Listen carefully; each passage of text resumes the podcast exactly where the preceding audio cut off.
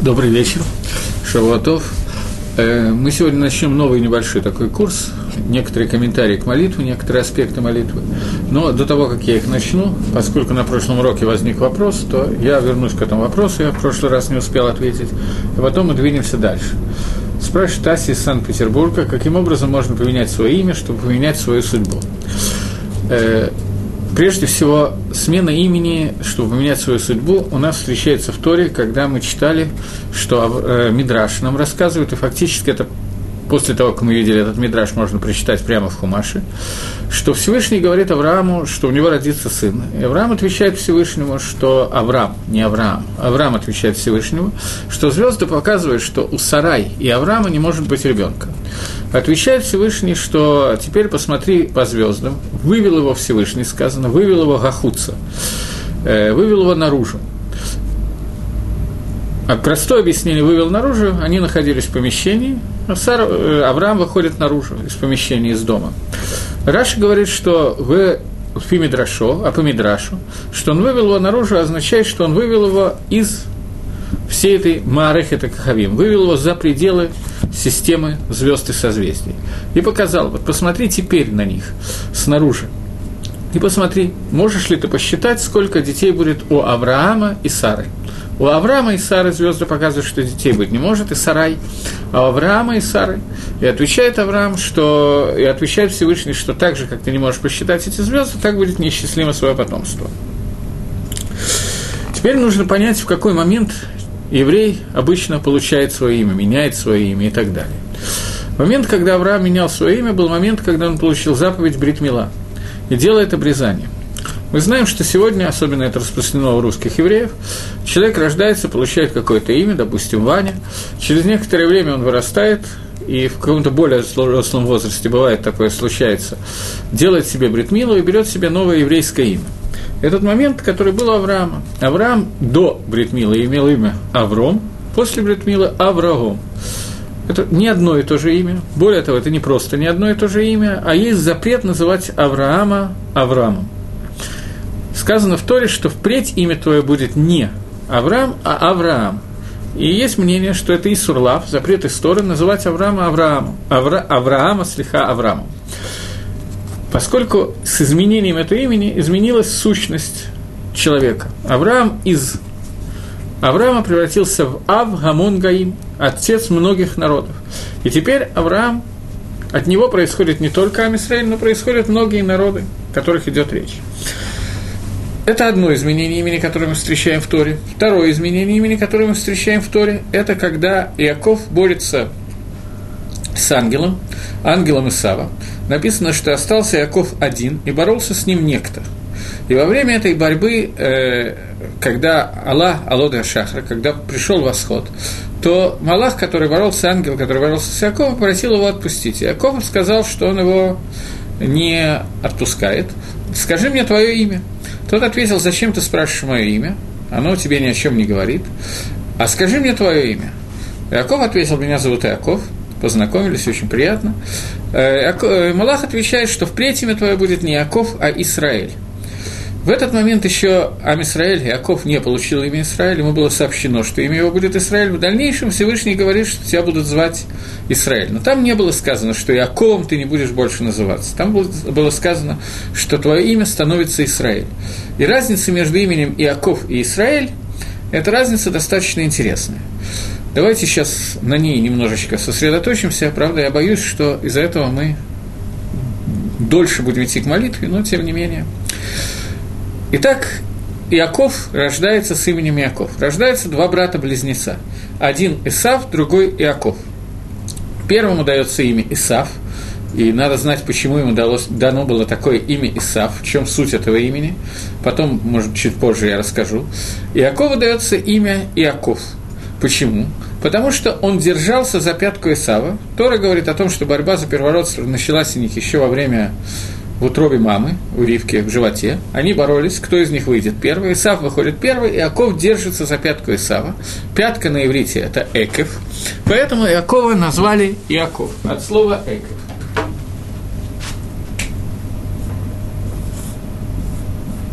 Яков от слова «экев». «Экев» на иврите «пятка». Поэтому Яков – это тот, кто держится за пятку. Пятка имеет название «пятка» по той причине, что она имеет круглую форму, закругленную. И Яков – это тот, который огибает. Второе объяснение имени Яков – тот, который извивается и огибает. Идет не по прямой, а вот такой вот весь путь. И если мы посмотрим на путь Якова, я показал рукой, какой у него путь, и потом сообразил, что руку моего не видите. Поэтому я еще раз показываю рукой, что путь Якова вот такой вот извивающийся. От слова эков, эков – это закругление, изгиб, ляков – это загибать, обходить какие-то препятствия.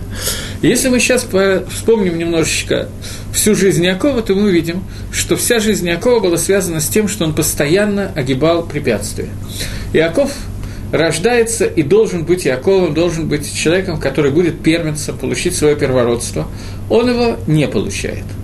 Получает первородство только в результате того, что он, несмотря на то, что Раши говорит, что он был зачат первым, первая капля, из которой произошла, был Иаков, вторая – это уже Исав. Тем не менее, ему нужно было купить у Исава первородство. Эта история достаточно известна, не будем сейчас в нее входить, она интересна, может быть, в какой-нибудь другой раз. И вот Иаков должен получить первородство от Исава вот таким вот путем. Благословление, которое получает Иаков, оно было изначально предназначено для Иакова. Сейчас у меня нет времени входить два благословления. Исав тоже получает свое благословление. И Исав, благословление, которое он получает, оно все соответствует Алам Газе. Те, кому захочется и могут посмотреть в книжке, где написано, в чем благословление, которое дается Исаву в результате после всех перипетий, которые произошли, что именно получил Исав, и что именно получил Яков. Яков получил именно ту броху, то благословение, которое он должен был получить изначально. Но получить он должен был ее вот таким вот способом, Лаков, каким-то способом извиваясь, меняя и так далее – фактически в Торе написано на первый взгляд, что Яков получает его обманным путем. Ицхак приглашает Исава, чтобы дать ему благословление, спрашивает, кто это. Яков отвечает «Я». Исав твой первенец. Мы знаем, что Раша пишет, что надо поставить запятую, что Яков не обманул. Он сказал «Я», а Исав – это твой первенец. Но, тем не менее, при прочтении Торы мы видим, что это все прошло не гладко, вот таким вот способом, не прямо. Дальше Яков убегает к Лавану для того, чтобы жениться – он договаривается с Лаваном о том, что он будет 7 лет работать для того, чтобы получить себе в жены э, Рахель. Получает вместо Рахель, ему подсовывают в темноте Лею. Чтобы получить Рахель, ему надо еще 7 дней работать, он получает Рахель тоже вот таким вот способом. И можем увидеть, что вся жизнь Иакова соответствует его имени Иаков – Имя это отражает сущность человека. Это мы обсуждали на прошлом уроке. В Якове это можно увидеть очень ясно просто. До тех пор, пока Яков не сталкивается с этим Малахом, с ангелом Эсава. Я, наверное, должен попросить прощения. Я думал, что я действительно начну говорить про э, молитву, но поскольку тут на экране меня ждал вопрос, я про него, естественно, забыл, хотя обещал в прошлый раз, что я на него отвечу. Мне придется от молитвы забрать значительно больше, чем я планировал, но думаю, что ничего страшного. Потому что на вопросы я тоже должен отвечать. Так вот, я продолжаю. И э, Давайте разберем на минуточку эту борьбу Иакова, эту схватку, которая произошла между Иаковом и Исавом. Это займет какое-то время, но если вы меня прощаете, если нет, то напишите записку, что не прощаете. А если прощаете, то я продолжаю. Так вот, э, Иаков встречается с Малахом Исава. Тора нам рассказывает, что случилось это в тот момент, когда Ишар Иаков Левадо, и остался Иаков один. Иаков э, э, должен переехать на Халь, речку и Бог должен перевести всех своих детей, жен, стада и так далее, э, перевести его с одного берега на другой берег. И он переводит, э, перевод, переводит с одного берега на другой берег. И вот наступил вечер, вечером перевозить трудно, он остался один. И в тот момент, когда он остался один, сказано, что боролся с ним некто. Имя этого Малаха там не названо. И этот некто, про которого мы говорим, что это Малах Исава, боролся с Яковом. И Гемора, не Гемора, Гемора тоже об этом есть, Гемора об этом есть в перике Гедоношек в трактате Хулин, но э, Мидраш говорит о том, что в тот момент, когда Яков остается один, Левадо, в тот момент, когда Амисраэль отделен от всего остального, и он становится один, в этот момент Малах Исава просто не может дать ему остаться один, и в этот момент он нападает. И вот совершено это нападение, Малах Исава, ангел Исава нападает на Иакова, и они борются. Гемора в трактате Хулин говорит о том, что борьба была такой, что пыль, которую они поднимали, поднималась до Кисея Кавод, до престола Всевышнего. Естественно, речь не идет о дзюдо или карате или самбо и так далее. Речь идет о духовной борьбе, которая происходила между ними. Эта духовная борьба состояла в том, что у каждого из них были свои требования, свои танут. И эти танут, эти требования были такие сильные, что они поднимались до Кисаяковод, до престола Всевышнего. В чем была Тана Малаха Исава? Малах Исав сказал так, что ты, Яков, получил благословение, которое было предназначено Исаву. Твоим аргументом получения этого благословения было то, что до этого вы с Исавом совершили сделку. Сделку, которая заключается в том, что ты приобрел первородство. Первородство, которое ты приобрел, оно отражает ваш договор о том, что Исав берет себе Алам Газе, этот мир, и Яков берет себе Алам Габа, мир грядущий. То есть Весь Гашмис, все материальное, что существует в этом мире, от этого Яков отказывается в пользу Исава. Исав отказывается от духовности в пользу Якова. Их соглашение должно было изначально напоминать соглашение, которое несколько позже произошло между двумя сыновьями Якова, Зевулоном и Сахаром, что Зевулон обеспечивает Исахара материальными благами, и Сахар учит Тору и обеспечивает Зевулона Аламаба. По идее, это, два, это соглашение должно было быть между Исавом и Яковом, но оно в дальнейшем было нарушено. Исав пришел сейчас к Якову, Малах Исава, ангел, который руководит Исавом, ангел – это суть народа, сущность этого народа, он приходит к Якову с требованием о том, что нарушение закона, который ты дал, это достаточно сильное нарушение. Мы с тобой заключили соглашение. Ты отказываешься от Аламазе. Зачем ты вернулся сейчас? Ты, отказавшийся от материальных благ этого мира, возвращаешься для того, чтобы забрать какие-то вещи. Раша говорит в Торе, что Нишар Яков Лавадо, остался Яков один, он вернулся для того, чтобы забрать себе пахим ктаним, маленькие кувшины. Говорит Малах Исава, какую-то мелочь, за которую ты вернулся, какие-то кувшины, какие-то сосуды, за которыми ты вернулся, оно показывает, что тебе очень важен этот мир – материальные блага этого мира для тебя имеют такое значение, что ты специально переезжаешь обратно реку для того, чтобы их забрать. Раша объясняет о том, что отсюда мы учим, что цадики, праведники, для них очень важны все мелочи, которые есть в материальном мире. Вы коль хлама, спрашивает Раша, и почему так сильно им важно? Потому что лоб аштим едаем бегезер, потому что они не воруют. Поскольку все, что у них есть, оно нажито тяжелым трудом, со всеми законами Тора, запрещающими разные вещи, то поэтому Якову были важны те вещи, которые он заработал базията пеха в своего лица, поэтому он за ними вернулся, так объясняет Раша. Малах Исава приходит и говорит о том, что когда ты вернулся за этими мелочами, за которыми ты вернулся. Тем самым ты раскрыл, что соглашение, которое ты заключил с Исавом, по которому ты отказываешься от материальных благ этого мира в пользу духовного мира, ты его сейчас аннулируешь. И это была Таана настолько сильная, настолько сильное требование, что Гемора в трактате Хулин говорит, что пыль, которую они поднимали, она доходила до Кисая Кавод, до престола славы. Просто я вернусь к вопросу, я не отхожу от него, для того, чтобы осветить, попытаться ответить на этот вопрос, мне нужно, чтобы мы поняли, что такое имя, поэтому я заостряю на, этом, заостряю на этих вещах, как на вашего внимания. Иаков ответил, нет, я не отказываюсь от соглашения, которое которое я дал, но для того, чтобы человек мог заработать себе Алам Аба, мог заработать себе награду в духовном мире, грядущий мир, ему необходимо пользоваться – всеми материальными благами, которые есть в этом мире. Пользоваться только лишем митсва, только во имя митсва. Например, существуют опции козлы, бараны и так далее. Козел – это такое животное, для справки говорю. И так далее, коровы. Из них берут шкуру. Из этой шкуры мы делаем тфилин – который надевается на руку и на голову, пишем мезозот, пишем сейфер Тору и так далее. Без этих вещей мы никак не можем существовать в этом мире и заработать какие-то мецвод. Поэтому весь мир, который создан, говорит Яков, мне нужен только для того, чтобы посвятить его для службы Всевышнему. За этим я вернулся. Те пахим ктаним, те мелочи, которые остались, я за ними вернулся, говорит Яков, чтобы посвятить им службу Всевышнему. Это махлокис, это спор, который состоит между ними.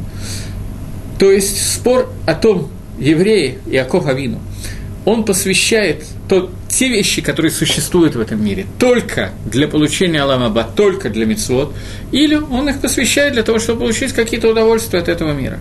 Если да, то тем самым Яков расторгает свой договор, который он сделал с Исавом. И это те требования, которые выдвинул Исав, и это те ответы, которые дал Иаков. Я еще раз повторяю, что пыль, которая поднималась от их борьбы, достигала кисея кого То есть эти, этот спор был настолько важный, настолько существенный, что он поднимался прямо к самому Всевышнему. И вот наступает заря, и Малах, который борется с Иаковом, просит его отпустить. Иаков задает ему вопрос, вопрос, который говорит «Ма Шмеха» – «Как тебя зовут?» На этот вопрос отвечает Малах ответ «Не спрашивай мое имя». «Лама тишалят Шмеха» – Зачем ты задаешь вопрос? Зачем тебе это нужно? Немножко странный диалог. Иаков задает вопрос, как тебя зовут, он отвечает, что я тебе не представлюсь, я тебе не буду говорить, как меня зовут. Дарья Гагав мы знаем заодно, как зовут Малаха и Сава. Я не буду сейчас вам забивать голову, но это имя известно, оно неоднократно упоминается. И Иаков хотел знать, кто этот Малах, с которым он борется. Я хочу остановиться на одном таком интересном комментарии. Комментарий, который говорит о том, что это кто-то из охроним, я, честно говоря, не помню, кто его сказал. Комментарий, который говорит, помню, где я его услышал, но не помню от, от чего имени. Комментарий, который говорит, что Малах и Сава на самом деле ответил на вопрос Акова. Иаков задает вопрос, как тебя зовут, он отвечает, меня зовут Лотти Шаль, не задавай вопросов. Это мое имя. Не задавай вопросов. Что имеется в виду? Для того, чтобы это немножко как-то пояснить, я вернусь немножечко назад, к творению мира. К началу творения мира и... Э, хотя нет, это нас уведет в сторону, я обойдусь без этого примера. Э, то есть Малах Исава говорит, Малах Исава в другом месте говорится «Гу ганаха шио яцергору малага мавит». Он же первый змей, который соблазнял Хаву и говорил, есть от дерева познания, которого она послушала. Он же Малах Амавит, он же ангел смерти, и он же Ецергор. Все это один и тот же, одно и то же лицо, сказать один и тот же человек я не могу, один и тот же Малах, который отвечает за несколько вещей, фактически это одна и та же вещь, то есть Гуга Ецергора, это Ецергора. И тогда получается, что Яков задает вопрос, Ецергара, как тебя зовут, давай познакомимся. Отвечает ему Ецергара, мое имя Альтишаль, не задавай вопросов. Это и есть мое имя. То есть, что это означает?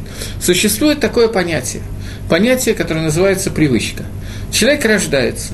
Человек рождается без яцерготов вообще. Когда человек рождается и приходит в этот мир, он рождается исключительно с Ецергара. Гемора в трактате Сангедрин выясняет, когда в человека входит Ецергара во время, когда он рождается, еще раньше. Э, есть несколько вариантов ответа на этот вопрос.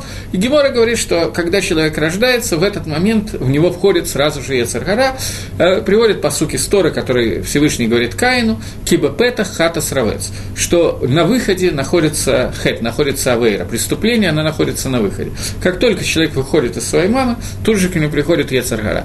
Дери Гагав, там интересно, эту Гемору я ее когда-то не понял, потом выяснил, что Марша тоже не понял, понял того же, мне стало немножко легче, но ответ на этот вопрос у меня отсутствует. Потому что вопрос очень простой.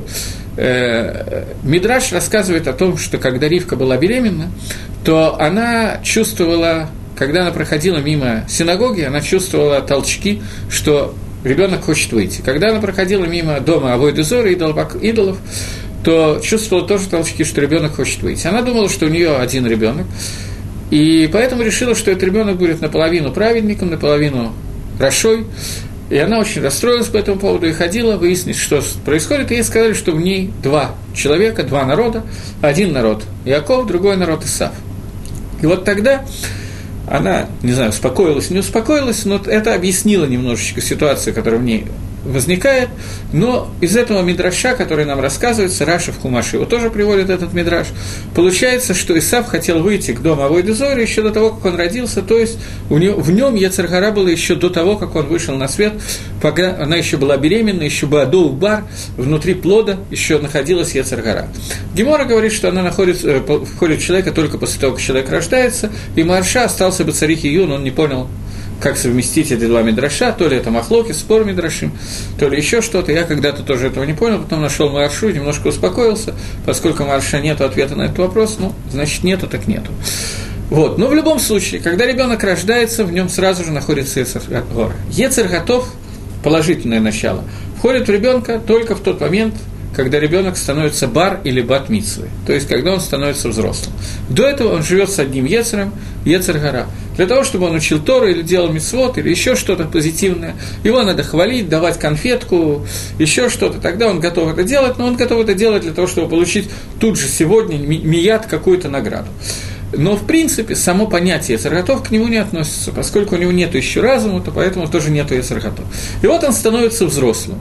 Некоторые становятся взрослым 13 лет, некоторые 40, неважно сейчас в каком возрасте, но кто-то становится более или менее взрослым, в него приходят какие-то мысли, какое-то позитивное начало, и он начинает думать о том, как строить дальше свою жизнь. Вот тут к нему приходит Ецаргара, которого Яков спрашивает, как тебя зовут, и он отвечает, как его зовут. Не задавай вопросов. Мы с тобой живем 13 лет вместе или 40 лет вместе. Нам было так хорошо. У нас не было никаких конфликтов. Не надо задавать вопросы. Будем дальше ходить по кругу, вот так вот. Все хорошо, не надо ничего менять. Не надо задавать вопросов, не надо прерывать этот круг. Кто-то из охроним утверждает, что это и есть ответ, мне просто он когда-то очень понравился несколько лет назад, который дает Малах Исава Иакову. Ты задаешь вопрос, как меня зовут, мое имя, не задавай вопросов. Не меняй привычки, не меняй то, что было раньше. И это, если мы задумаемся немножечко, то это очень сильно помогает понять, что такое Ецаргара. Потому что задавать вопросы и менять себя – это очень тяжело. Ничего не сделаешь, тяжело. И это одно из имен Ецаргары, который называется Малахамавит, ангел смерти и так далее. После этого, после этого диалога, когда они познакомились, что представление было взаимным, Яков говорит, а меня зовут Яков, очень приятно. Отвечает Ецаргара, отвечает Малах Исава, он отвечает, что нет – Твое имя будет не с этой минуты, но почти с этой минуты. С этой минуты ты будешь знать, что это твое имя. В дальнейшем Всевышний прямо говорит Иакову, что твое имя будет теперь не Иаков, а Исраэль. Давайте здесь ниже я напишу Исраэль под Иаковом. И имя Исраэль – это есть несколько объяснений, что такое имя Израиль. Если вы обратили внимание, я написал его с некоторым перерывом, разбил его на два слова, так мне легче будет объяснить его. Израиль, Ешар, Кель. Кель – это имя Всевышнего, Ешар – это прямо. Имя Израиль – это прямо со Всевышнего. Тот, то, тот человек, который был Иаковом, который происходил от слова «леакев» – огибать препятствия постоянные, постоянное огибание препятствий – этот человек сегодня превращается в другую сущность, в сущность, которая происходит от слова «ешар» прямо прямо ко Всевышнему, образует прямую связь между собой и Творцом. И с этой минуты судьба Исроиля меняется, он становится совершенно другим человеком. Если раньше ему надо было все, в том числе жениться, вот таким вот способом, абсолютно все без исключения, то сегодня он становится Ешар Пекель, прямо ко Всевышнему. Он Мешер. И это суть Амисраэля, который должен лешер свою дорогу сделать, выпрямить, выпрямить свой путь. Это то, к чему мы должны стремиться, это то, для чего мы созданы в этом мире. Таким образом, мы с вами разобрали два примера изменения имени. Я пытаюсь ответить на вопрос, каким образом можно поменять свое имя. Естественно, ответить на этот вопрос мы можем только с помощью Торы.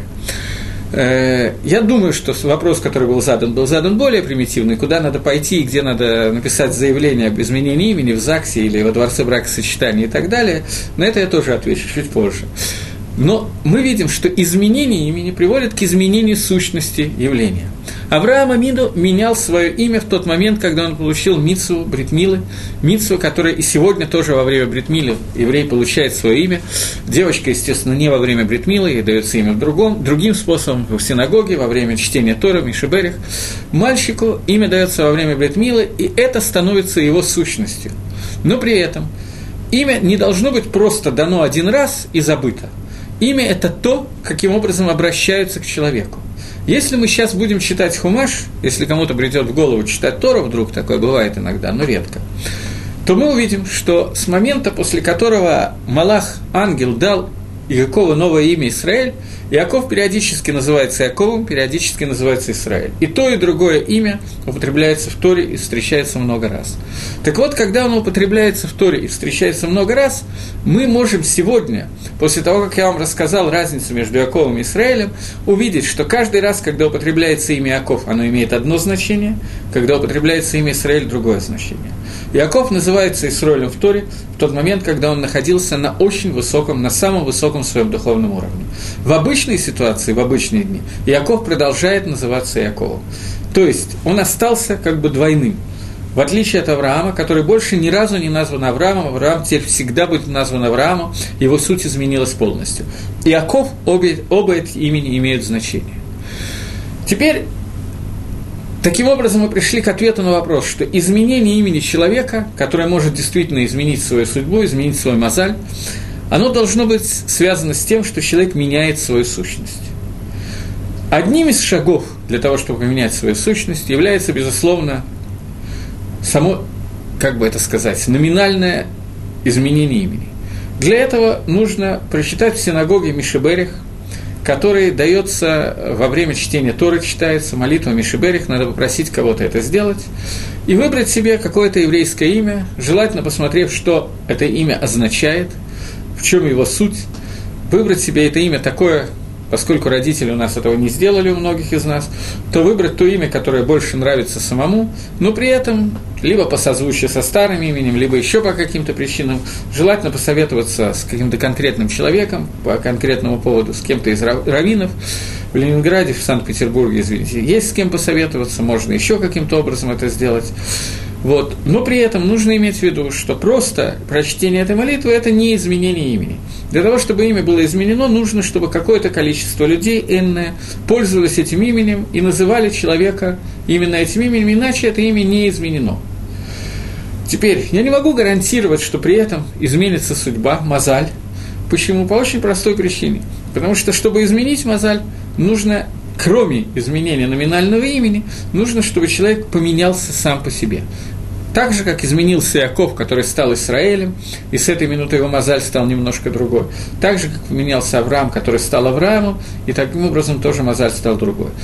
Не подумайте, что я круглый стопроцентный идиот. Я понимаю, что никто из тех, кто меня слушает, и тех, кто сейчас говорит, то есть я, не в состоянии поменять свою сущность так, как поменяли Авраам и Израиль и Иаков.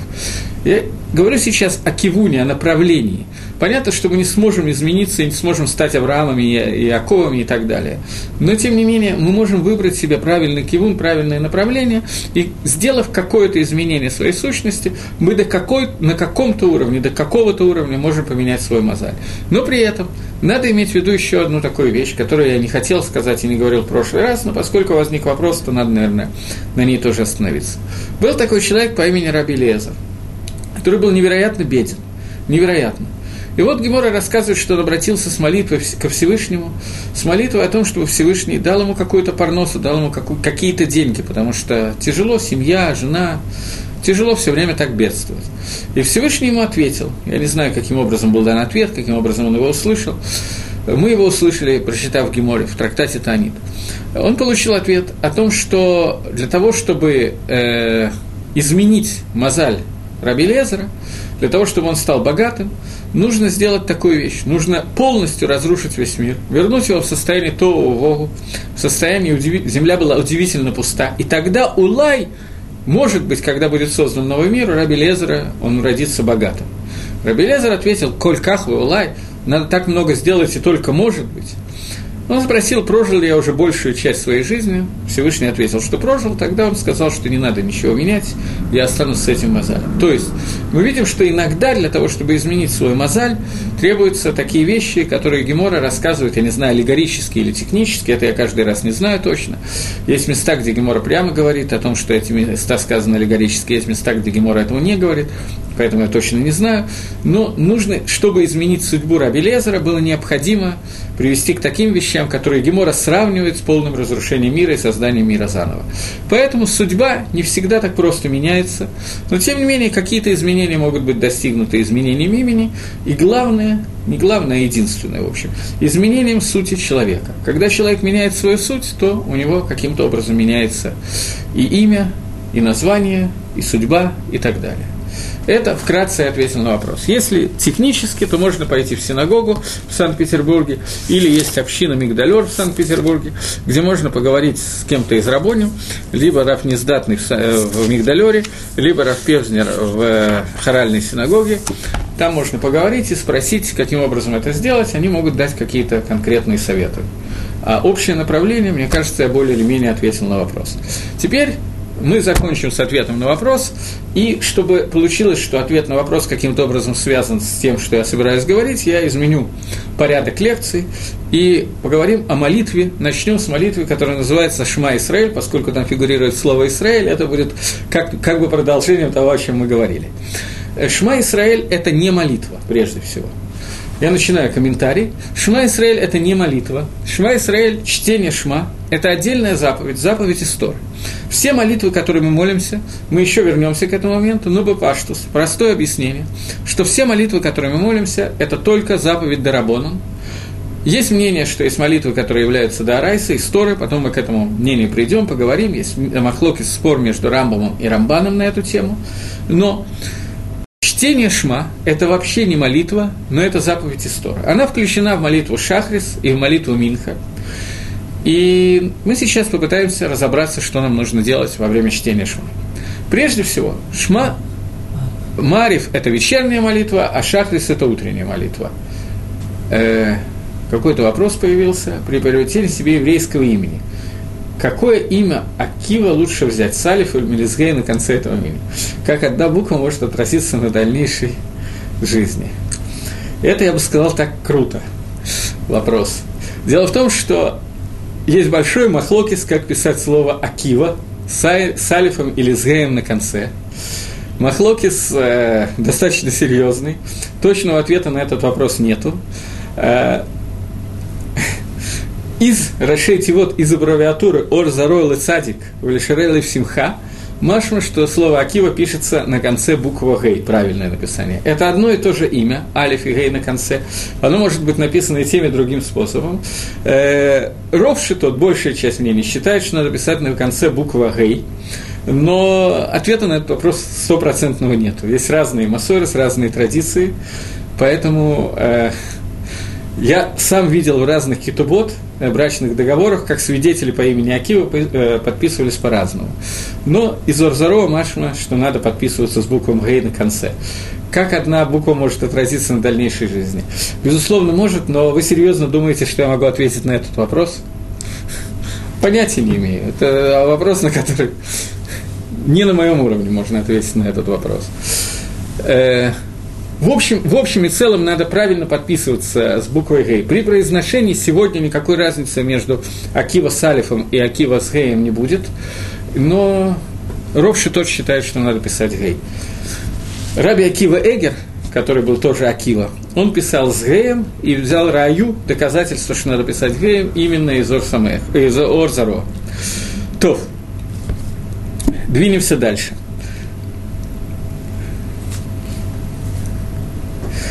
Шма Исраэль, возвращаюсь. Шма Исраэль – это не, это не э, молитва, это чтение. И заповедь э, чтения Торы, чтения Шма – это заповедь, которая дана нам дважды в день утром и вечером. В самом тексте Торы мы чуть дальше увидим, написано у Шиугаха Комеха, когда ложишься и когда встаешь. То есть есть вечерняя шма и утренняя шма. Вначале я скажу несколько слов о Галахе, просто потому что нам надо знать, когда надо молиться шма.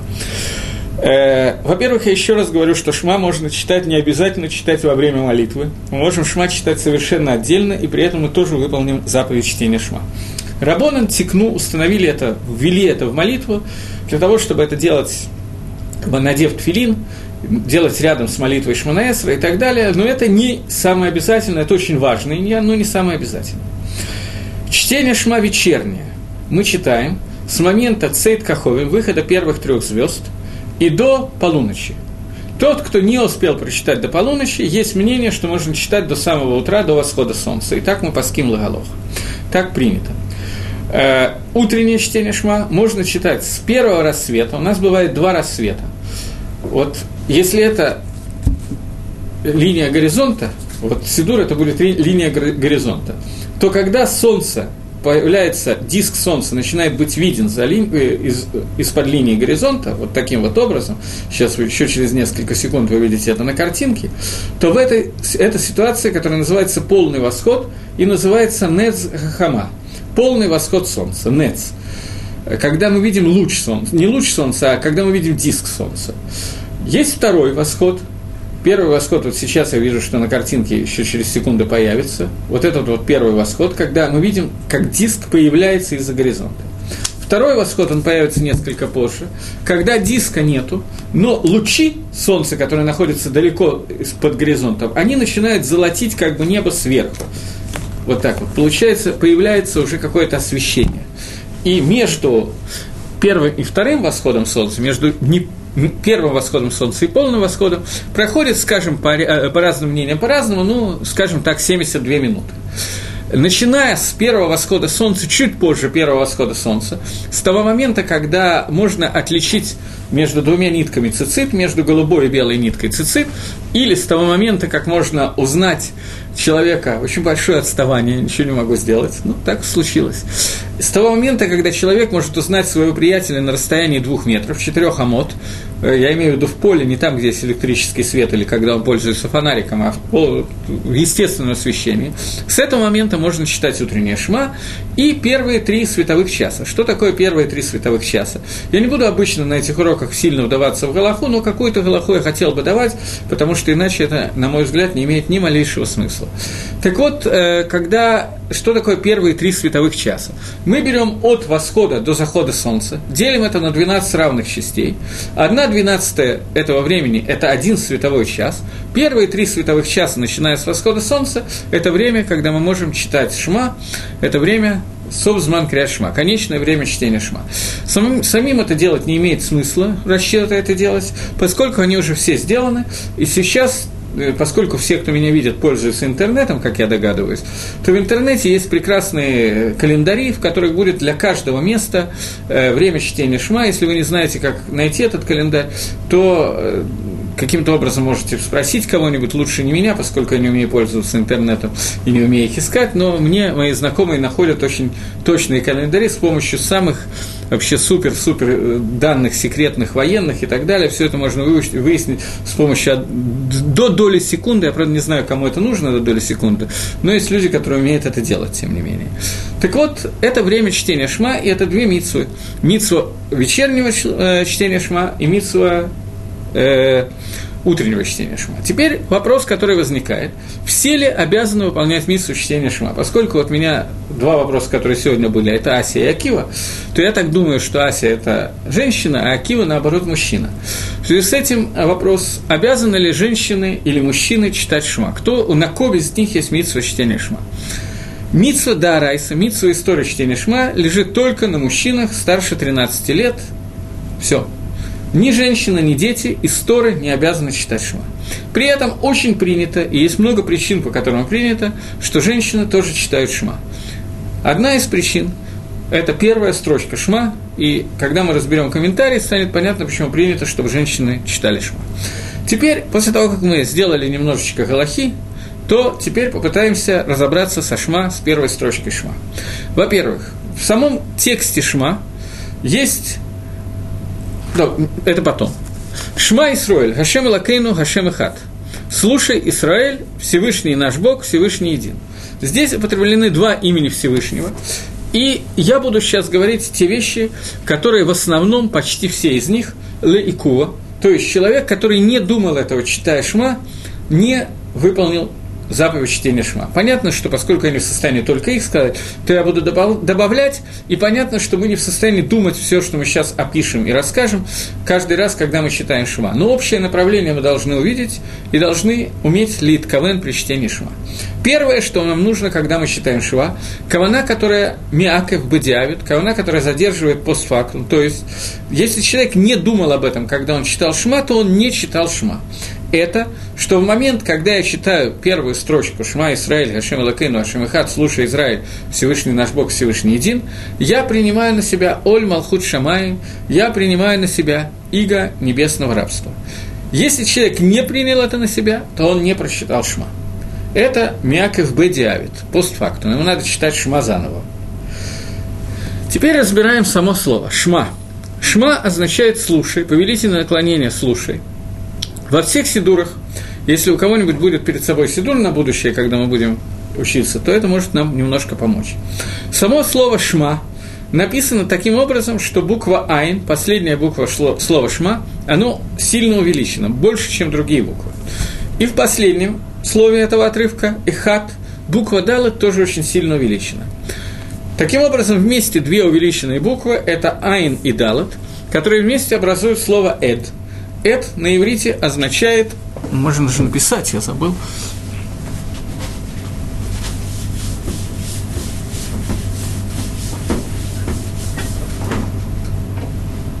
я пишу Шма, Исраиль, Ашем Лакейну, Ашем Эхад. Буква Айн и буква Дала у нас увеличены. Вместе они образуют слово Эд. Эд на иврите означает свидетель. Шма, когда мы считаем Шма, мы ветковним, мы имеем в виду, что мы свидетельствуем о единстве Всевышнего и о создании Всевышнего этого мира, и о том, что Всевышний управляет этим миром. Исроиль, второе слово, Шма Исроиль, Исроиль является свидетелем того, что Акодыш Барагу управляет миром. Это свидетельство заключается в том, что между нами и Всевышним установлена связь, которая называется Ишаркель. После того, как я долго разговаривал о том, как Иаков превратился в Исроиля, то можно легко понять, о чем идет речь. Слушай, Израиль, мы обращаемся к Израилю. Израиль, который устанавливает связь со Всевышним, прямая связь со Всевышним. Если кто-то случайно так случилось, что помнит то, о чем мы говорили на прошлом уроке, то мы говорили о том, что кроме Мазалот и Кахавим, звезд и созвездий, которые влияют на нас, и через них Всевышний передает на, на нас наше влияние. Есть еще одно влияние. Я рисовал талантливую схему, помните, там было схема звезд, я рисовал созвездия некоторых, Солнце, Луну и так далее. Есть еще одна связь между человеком и Творцом, связь, которая пробивает всю эту ракию, все это пространство, которое делается через Тору и Митсвос. Эта связь – это и есть то, что называется Израиль. Связь, которая посредством одной заповеди – на самом деле 613 заповедей плюс Лимут Тойра, Талмуд Тойра, который Кенегет Кулам, изучение Тора, которое равносильно всем заповедям вместе взятых. Это все вместе образует связь между нами и Творцом. Шма Исроиль, слушай Израиль. Израиль, который образует эту связь с Творцом. После этого идут два имени Всевышних, и это имя, каждое из этих имен имеет свой, свои каванот – принципе, здесь общее предисловие. Когда встречается четырехбуквенное имя Всевышнего, которое написано в Сидуре Юд Кей, Юд, потом буква Гей после буквы Юд, потом буква Вав, потом еще раз буква Гей, это буква четырех, это четырехбуквенное имя, которое не произносится. Каждый раз, когда оно написано, в 90% случаев, надо смотреть по огласовкам, но почти всегда оно читается как имя «мой Бог», Адон, от слова «Адон» – «мой господин». Когда я буду с вами учиться, я буду называть его словом Гашем просто. Гашем – это Гашем, это имя. Так вот, слушай Всевышний Гашем, который мы читаем как «господин», в принципе, когда это имя написано всюду, кроме Шма, всюду, кроме первой строчки Шма, кавана, намерение при прочтении этого имени, вполне достаточное, которое должно быть намерение при прочтении этого имени, это именно то, что Всевышний Господин всего мира. Этого вполне достаточно, кроме этой строчки. Здесь мы должны иметь несколько каванот сразу, несколько намерений сразу. Первое намерение, что это Господин всего мира. Второе намерение – Гая, Гаве, Вее, тот, который был, есть и будет. И только в этой строчке, в принципе, есть спор между решениями, между первыми комментаторами. Есть мнение, что такое, такие каванот надо иметь, эти намерения должны быть при чтении всего, всех имен Всевышнего, но в Шма это лыкула алма, по всем мнениям, это лыкува, это задерживает, мы обязательно должны литковен эти две каваны. Плюс к этому есть еще одна кавана, которая может немножко помочь сосредоточиться и понять, о чем идет речь. Имя Всевышнего, которое здесь написано, это глагол был, есть и будет, который поставлен одновременно в три времени. Настоящее, прошедшее и будущее. Поэтому такого слова, как такового, нету, кроме этого имени Всевышнего. Оно происходит от слова «быть», «лигьет».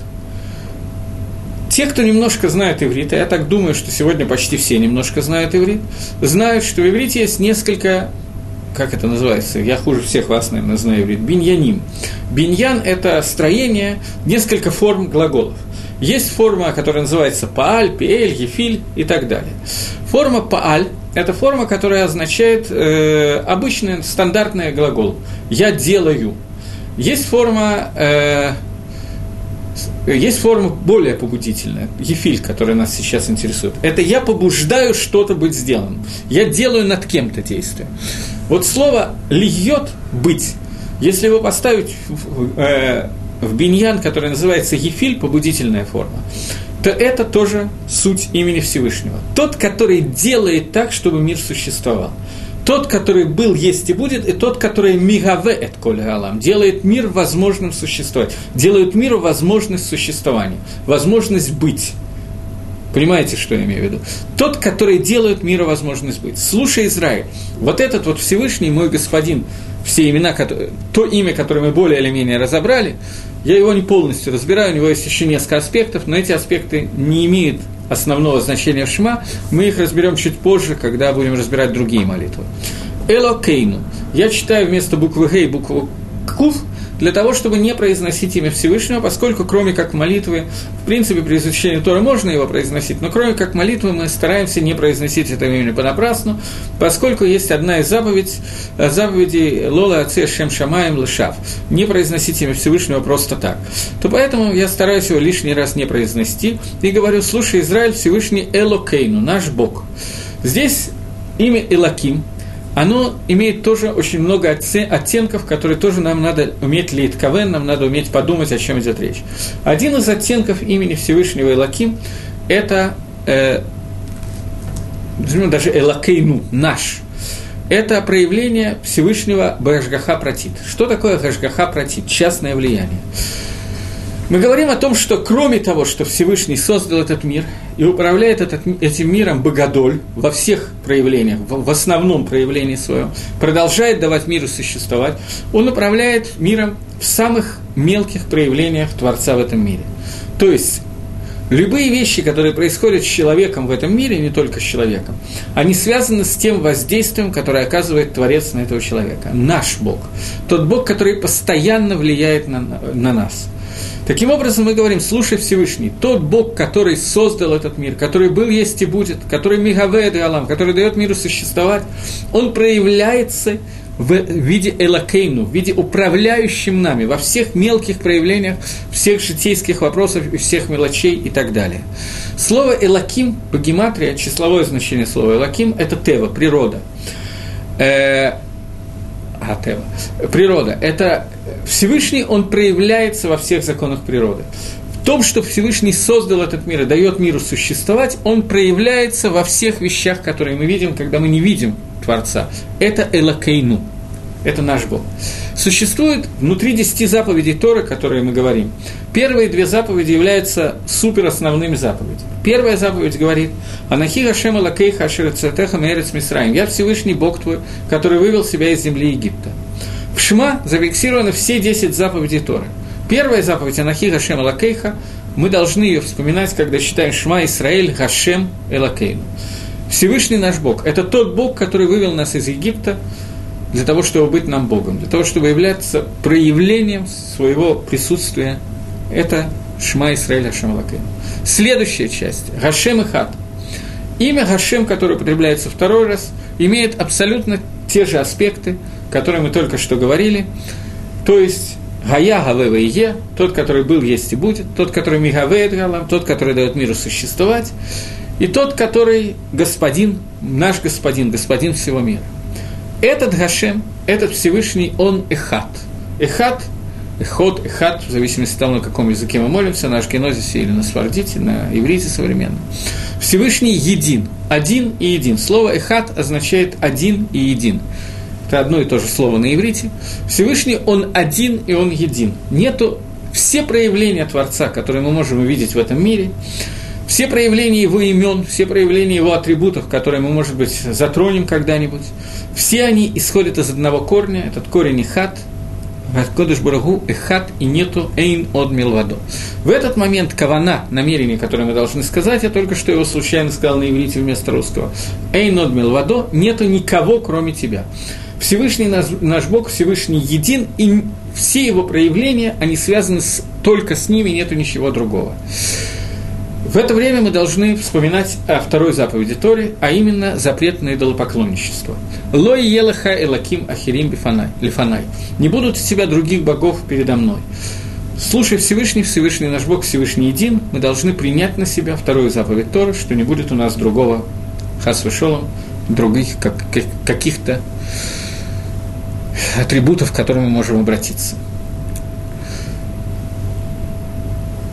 Это не все на основное, что надо сказать по поводу первой строчки. Можно еще много сказать, но я хотел вначале сказать то, что мне кажется основным, и то, без чего мы не можем просто фактически выполнить заповедь чтения. Все остальные кусочек шма, который мы сейчас будем разбирать, все остальные каванот, все остальные намерения и мысли, которые мы должны иметь в виду, тем не менее, без них мы читали шма. Если мы не имели в виду практически все, что я сказал до сих пор, то шма не прочитано, мы можем смело его пересчитывать заново.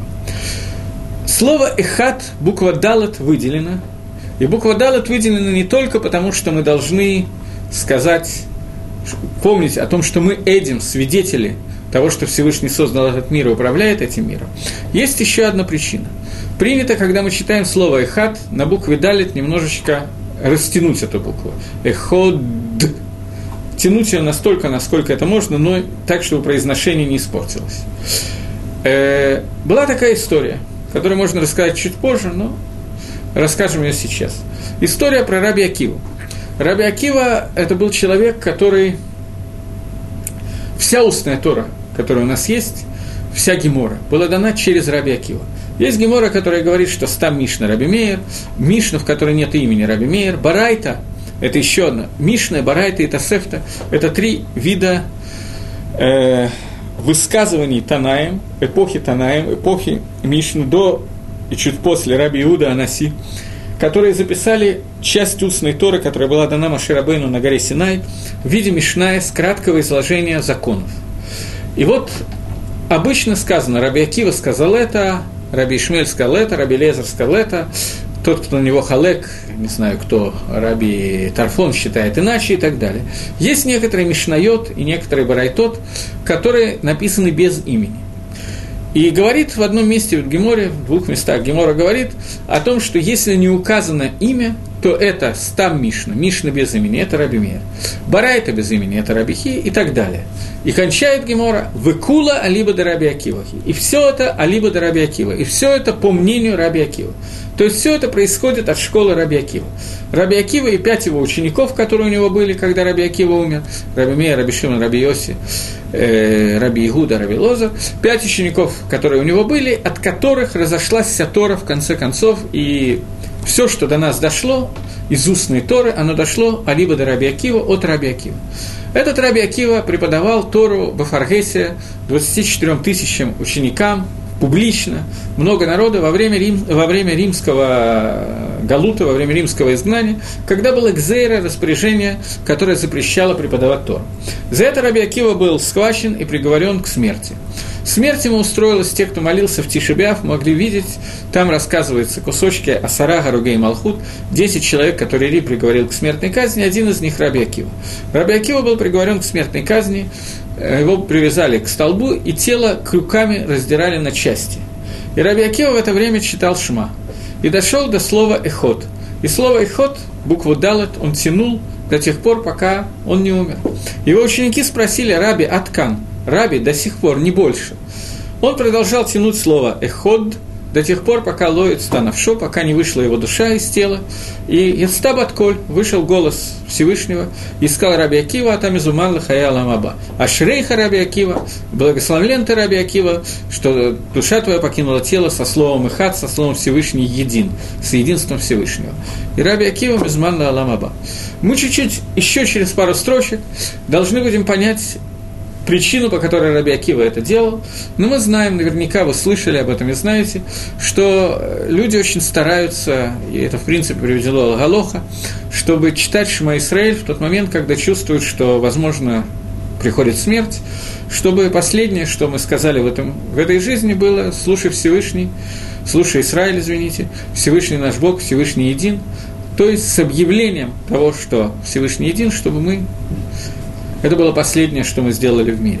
Поскольку надо понять, что суть творения человека в этом мире, для того, чтобы мы с вами вместе приняли на себя Оль Малхут Шабай, приняли на себя иго небесного рабства, приняли на себя единство Всевышнего и власть Всевышнего, Царства Всевышнего.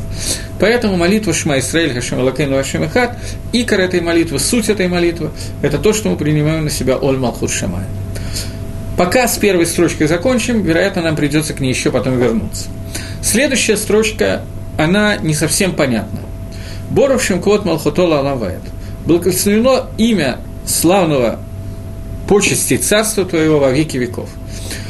Ее говорят тихо, кроме Йом Кипора, об Йом Кипоре мы поговорим в другой раз, кроме Йом Кипора ее говорят тихо. и непонятно, почему надо ее говорить тихо. Есть мидраж, который я, Баньюти, так и не смог понять за всю свою жизнь, но мидраж очень известный. Э, прежде всего, эта фраза не написана в Торе. Эта фраза не написана в Торе, и все остальное, все остальные отрывки из Шма, они являются кусочками из Торы. Шма Исраэль после этой фразы идет следующая «Ваагав ты Адашем Лакейха, возлюби Всевышнего Бога твоего». Борух Шемквот – фраза, которая не написана в Торе. Она употребляется в Мидрашах несколько раз. Мидраш говорит, что когда Машарабейну зашел на гору Синай получать Тора, он услышал, как Всевышний, э, как Слиха, извините, как ангелы, обращаясь ко Всевышнему, говорят эту фразу «Борух Шемквот Малхотова Ламлет» «Благословено славное царствие Твое во веки веков». И Маширабейну эта фраза очень понравилась, поэтому он вставил ее в молитву, в чтение, в миссу, в чтение Шма. Но поскольку он не получил это от Всевышнего, а как бы забрал это у ангелов, то дальше, я честно говорю, что этот мидраш я лозах и телавин, я так и не смог его понять, то поскольку он как бы украл ее от ангелов, не взял ее с разрешения от Всевышнего, а как бы украл ее от ангелов, поэтому мы говорим ее тихо. Я Беньюти своим скудным умом не могу этого понять уже много-много лет, поскольку если есть какой-то шемец, какая-то искра возможности сказать, что эта фраза была украдена, так не надо ее говорить вообще. А если она не была украдена, то почему ее нельзя сказать вслух? То Мидраж такой есть, этот мидраж общеизвестный.